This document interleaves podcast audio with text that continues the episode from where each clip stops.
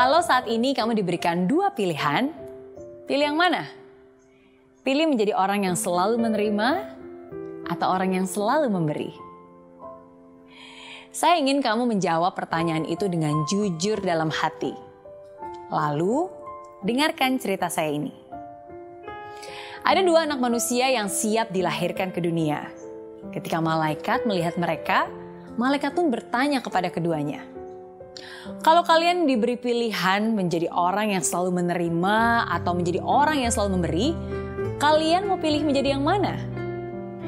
Orang pertama langsung menjawab sambil tertawa, "Ya pasti saya milih untuk selalu menerima dong." Kan enak, hidup santai, nggak perlu kerja, nggak perlu kerja keras, nggak perlu ngapa-ngapain, semua pasti sudah terpenuhi. Tapi orang kedua dengan tenangnya menjawab, biarlah saya menjadi orang yang selalu memberi.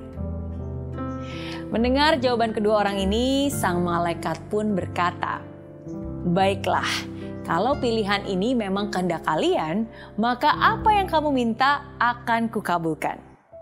Dan seketika mereka berdua lahir ke dunia.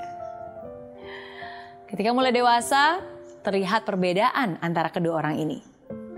Orang pertama memang selalu menerima tanpa mampu memberi.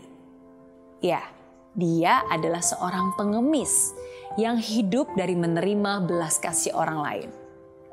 Sedangkan orang kedua selalu memberi. Akhirnya dia menjadi orang kaya dan berlebih. Nah, sekarang balik lagi ke jawaban kamu. Kira-kira setelah mendengarkan cerita saya tadi, apakah jawaban kamu tetap sama atau berubah? Ya, kita sering kali menyamakan memberi dengan kehilangan. Kita sering kali menyamakan memberi dengan berkurang dan kerugian. Padahal tidak seperti itu pada kenyataannya. Ketika kamu bisa memberi, kamu akan menyadari bahwa kamu adalah orang yang paling beruntung. Kenapa bisa gitu?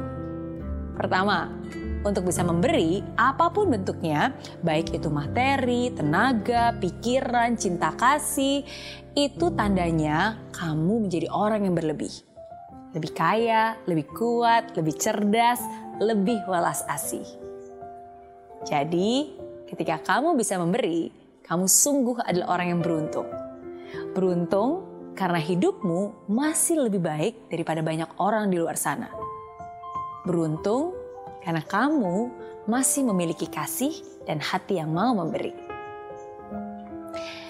Hal kedua, di saat kita memberi, kita juga akan mendapatkan. Coba kita buktikan. Coba aja ya, coba kamu berikan senyuman terbaikmu. Apakah kamu akan dipukul atau dimarahi? Nggak mungkin kan? Malah sebaliknya, kamu akan mendapatkan perhatian, kamu akan mendapatkan simpati.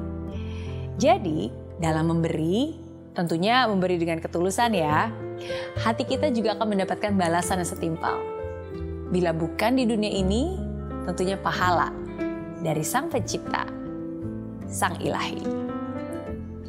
Tapi Miss Mary, saya sendiri masih merasa kurang. Tapi saya juga ingin bisa memberi. Terus gimana dong? Bisa nggak sih berkekurangan tapi juga memberi? Well, memberi itu bukan tentang seberapa banyak yang kamu beri, tapi seberapa besar kerelaan kamu untuk melakukannya. Kamu tidak akan menjadi kekurangan ketika memberi, tapi justru ketika kamu bisa memberi di saat kekurangan, itu yang luar biasa. Ada begitu banyak berkat yang bisa kamu nikmati dalam hidup ini. Cobalah untuk berbagi, bukan hanya menikmatinya sendiri. Bukan hanya soal uang, bukan hanya soal materi saja, tapi kamu juga bisa memberikan waktu, memberikan tenaga, memberikan perhatianmu. Kamu juga nggak akan pernah tahu seberapa besar arti pemberianmu bagi orang lain. Sesuatu yang mungkin tampak kecil banget bagi kamu, bisa menjadi sesuatu yang luar biasa bagi orang lain. Jadi ingat ya, memberi tidak hanya bicara soal kemampuan, tapi kemauan. Memberi bukanlah untuk dilihat dan mendapat pengakuan dari orang lain, tapi ketulusan untuk memberikan yang terbaik untuk orang lain.